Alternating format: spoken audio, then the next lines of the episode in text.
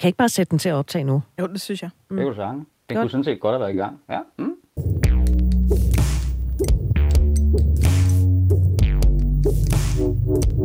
Hej Henrik. Hej Henrik. Hej med jer. Det var jo øh, øh, dig, der øh, sendte os et lille brev, mm.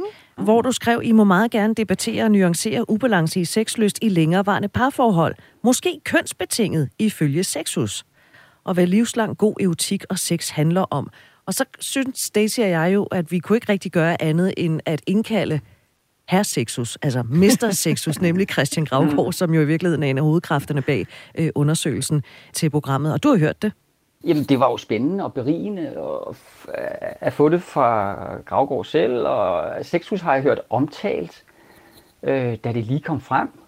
Og det er jo enormt vigtigt, det her, synes jeg, med at finde ud af, hvad er normalen, og det er mig, der er unormal, og det normale område, det er som regel større, end vi alle sammen går og forestiller os. Så øh, alene det der med at, at, øh, kende til, hvordan ser det ud for andre, øh, når man selv synes, at man er i ubalance, det er første skridt, synes jeg, til at mm. få lidt overblik og finde ud af, skal jeg gå i krise nu og, og, og have det skidt, eller skal jeg sådan set bruge øh, mit intellekt og min viden og mine gode mennesker omkring mig til at finde ud af, hvad gør jeg herfra, hvis jeg har en ubalance? Så har, skal jeg høre det sådan, at Sexus og vores podcast med Christian har givet dig en følelse af, at du ikke er alene? Er det sådan, eller? Ja, faktisk ja. Altså øh, det der med, øh, jeg tror han nævnte, altså udover de der statistiske ting med, at det er et stort materiale, så det er ikke bare to forskere, der sidder i et hjørne og, og, og lige har interviewet fire mennesker. Det er stort, og det dækker bredt. Og at, øh, var det hver femte, der havde oplevet en form for ubalance, eller kunne erkende, at, at, at, at, det havde de stødt på i deres liv. Det var i hvert fald Øh, rigtig det- mange, og det var, jo, det var i hvert fald så mange, at jeg synes, at vi kan jo godt fuldstændig konstatere og bøje næren, at det er noget rigtig, rigtig mange af os oplever, og det er helt normalt. Mm-hmm. Ja, Og- og så- præcis. Og så tænker jeg, hvad, hvad gør det for dig at have følelsen af, nå okay, det er jo normalt, jeg er bare ligesom alle de andre. det er jo det her med, at det er på en eller anden måde første orienteringspunkt. Altså prøv at høre, vi mennesker ved jo godt, at når jeg har købt en ny bil, så skal jeg være glad for min nye bil, men jeg sammenligner med det samme med de biler, der holder på vejen. og, og, og, og det gør vi jo bare. Og, og, og, og, og, og vi får at vide, at det skal du ikke gøre. Du skal være super glad for din nye bil, som du bare synes er monster sej, og den kan lige det til dit behov, og den passer med din økonomi.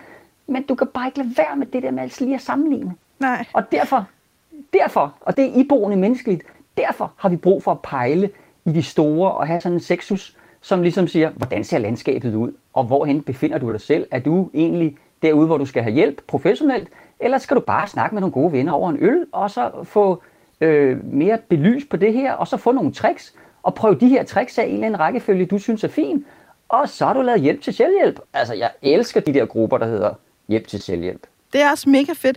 Og lidt apropos de der tricks, så stillede du os også spørgsmålet om, hvordan opretholder man egentlig livslang god erotik, og er der mere at gøre end bare at sætte ord på?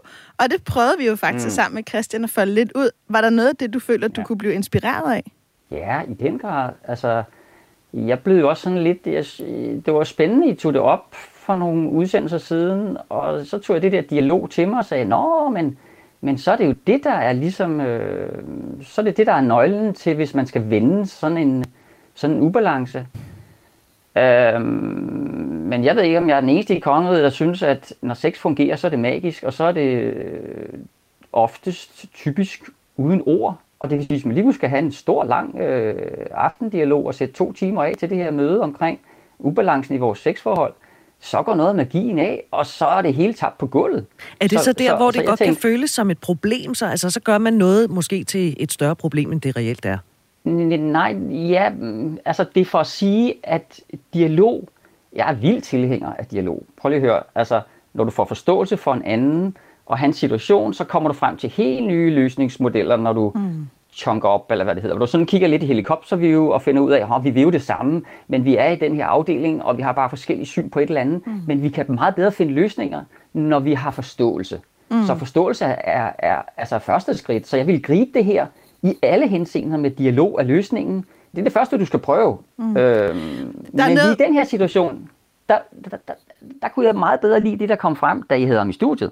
Fordi der kom jo de her ting frem med, for det første at sætte scenen med, noget aldersbetinget og kulturelt betinget og hormonniveau, testosteron betinget, som, som gør, at man siger, okay, sådan kan landskabet godt være, sådan er det øh, for mange, eller ofte, eller hvordan det nu blev sagt. Så der kom jo, I fik jo nogle ting frem, udover mm.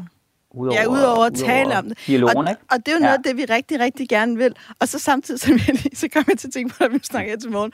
For mange år siden arbejdede jeg for den kok, der hedder Boserup. Jeg ved ikke, om I kan huske ham. Ikke? Men altså, det var, det var en fantastisk sommer. Det var i 96, dengang der var kantinaen på Holmen og Kulturby. Øh, men han skrev en kogebog, og i den kogebog, der står der, at man skal ikke læse en kogebog i køkkenet. Man skal læse den alle andre steder i køkkenet. Man skal læse den i hængekøjen, eller i sommerhuset, eller på en båd, eller whatever. Og det sagde han også altid. Han sagde, at vi skal ikke snakke om mad i køkkenet, andet du ved. Der er det sådan mere dung dung. Og det har jeg tænkt meget over at være inspireret af, også i forhold til mine klienter, og det med at tale om sex. Jeg tror ikke, vi skal tale om sex i soveværelset, eller i situationerne. Jeg tror, vi skal gå ud og spise og drikke vin og tale om det, eller gå en tur i skoven, eller hvad vi end godt kan lide. Det er lidt svært at cykle samtidig, mm. men det er jo bare mig. Men, men i virkeligheden det der med, at at afdramatisere det, så man kan have et rum, hvor man lærer hinanden, og et andet rum, hvor man praktiserer det, man så er blevet inspireret til. Meget rigtigt. Altså, det er alt for meget direkte på. Altså, hvis det her er en lille... Når det her er for mig en skrøbelig ting, så kan man jo ikke bare sige, ja, det var nu, det gik galt, eller det er nu, det ikke fungerer. Altså, det er helt sikkert, altså, der sker også nogle helt andre ting i sådan noget banalt noget. Altså, det, det virker banalt med walk and talk, men det virker. Så bring det op i en kontekst, hvor man, ja, man laver mad i køkkenet, og man snakker ikke om mad i køkkenet. Så kan man snakke om sex i stedet for i køkkenet, for eksempel. Det er, er, du, er du god ja. til, uh, Henrik, at tage den der snak med ja. din kæreste i ny og næ? Ja, om alt andet end sex. Fordi sex er magisk. Sex er, for mig er, er det noget, som, som når det er bedst, så, så, så er der ikke så mange ord. Altså ord er jo forstyrrende, det bryder jo det der flow. Så øh, at bringe... Men jeg tror, det er lidt det også, apropos, ja. når jeg nævner kogebogen. Måske er ordene noget, ja. man har i et andet rum, tænker jeg i hvert fald, for ligesom at få nogle idéer. Men når vi er i det, nej, så er det klart, så går jeg helt, altså så, så tænker jeg også, så skal noget sex, i hvert fald i mit hoved, noget af det magiske ved det, er jo også at slippe noget bevidstheden, og give slip, og bare være og lege, og lade, hvad man siger mm. i sangene, let the body do the talking, alt det der, alt det der, vi ved fra ja. popsangene. Mm. Ja. Så, mm-hmm. så jeg tror, du har meget ret. Jeg tror heller ikke, det handler så meget om at tale om det i situationen. Jeg tror, det handler om at have nogle andre rum, hvor man på en eller anden måde bliver klogere på, hvad sker der mellem os i det rum? Men når vi så er i det rum, så skal vi bevare det rum, og vi skal også bevare vores lejende tilgang og vores erotiske selv, for vores erotiske selv kan ikke lige for meget snak, eller møder, eller dagsordner. ja, præcis. Og ikke engang, ikke engang selvom det er uden for soveværelset, øh, øh, opfatter jeg. Nej, og det er, det, der, ligesom, det er det, jeg selv tænkte også over efter den her optagelse, vi havde med, med Gravgaard. Det er, hvordan er det, at vi formår at have en samtale, som er mm. berigende og klog og inspirerende, og som derfor giver lyst til nogle ting, men som ikke er mm. belærende, eller giver følelsen af at være forkert, eller giver følelsen af, at nu bliver det sværere. Og lige præcis det der, kender ikke det der med, at, kender ikke, at nogle samtaler gør, at man bliver sådan, ja, det er rigtigt, og det kan vi godt, og vi kan jo bare, og nu, mm. vi skal købe flere tomater og mere burrata, og andre samtaler gør bare, at man tænker, shit, køleskabet er tomt, og det kan aldrig fyldes. nu får vi aldrig mad igen. Nu får vi aldrig mad igen. Hvad, hvad, så, så siger du sådan set også, at det er graden af ubalance. Altså, hvis der er lidt ubalance, så kan vi fikse det selv med nogle, en god lille studiegruppe, eller... Men graden af ubalance gør, at du, at du står der, hvor du siger, så, så, altså det er ikke bare med at vælge et andet rum i dit hus, og så kan vi bare tale om det, som om det var flydende, og det bliver en konstruktiv dialog, og vi flytter os fremad. Så skal der måske mere end bare nogle tricks til, så skal der måske guidet noget coaching, dybest set? Altså, det vil jo være svært for mig at sige nej, fordi der er jo en grund til, at folk som mig holder det her rum for mennesker, fordi der nogle gange sker noget andet, når det er en anden, der ligesom guider den her samtale og stiller nogle andre spørgsmål og gør det på en anden måde. Og så kan man blive frustreret på mig og tænke, ej, hvorfor spørger Daisy ja. også om det? Frem for at blive... Nogle gange stiller jeg jo også nogle spørgsmål, jeg godt ved er svære, hvor det er rigtig rart, at det er en fremmed, der gør det i en professionel relation, og det ikke er imellem hinanden. Jeg giver også tricks, som folk... Mm. Det er jo tit, at mine klienter siger til mig, ej, hvor er det banalt. Tænk engang, at vi har betalt penge for det her. Ja, ja. Men som jeg siger til folk, jamen altså dengang mine forældre boede ved siden af en, der hed Ip, han er desværre gået bort nu, men, men min far lavede aldrig noget som helst på bilen, for Ip var mekaniker, og det var skide nemt for Ip, så han fikset bare fix, fix, fix, mm-hmm. og så kunne man lige snakke det mm-hmm. samtidig. Så pointen er, hvis man er IBA ved, hvordan man reparerer en bil, så er det nemt. Hvis man er en far, min far, som er ikke særlig handy, så er det super svært. Og jeg tror ikke, han ville kunne lære at reparere en motor.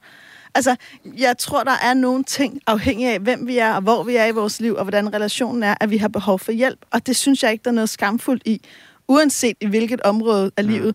Jeg går også nogle gange på kokkekursus. Jeg kan godt lide at lære mad, og jeg har også betalt for at blive bedre at lære gode kokke. Jamen, der ved vi jo, at vi har brug for... Altså, der er vi jo nærmest i deres vold. Altså, når vi taler, ja, øh, biler eller tandlæger, der må vi bare tillid. Og det kan godt være, at den ikke er blind, fordi vi har nogle erfaringer af, at det gik godt sidst, eller vi har hørt nogen, som sagde, at det gik godt på den rodbehandling. Okay, så tør jeg godt. Men en kompetent tredjepart, øh, den værdi kan man slet ikke undervurdere. Fordi selvom folk er gået i folkeskole og har et stabilt forhold, og ikke er derude, hvor de skal til en øh, skilsmissesamtale øh, eller en slags parforholdsanalyse, øh, så kræver det noget at have sådan en samtale på ligeværdige vilkår, så alle bliver hørt, og man får større forståelse for den anden situation, og dermed kan bevæge sig fremad sammen. Det er ikke noget, man bare gør. Lige præcis.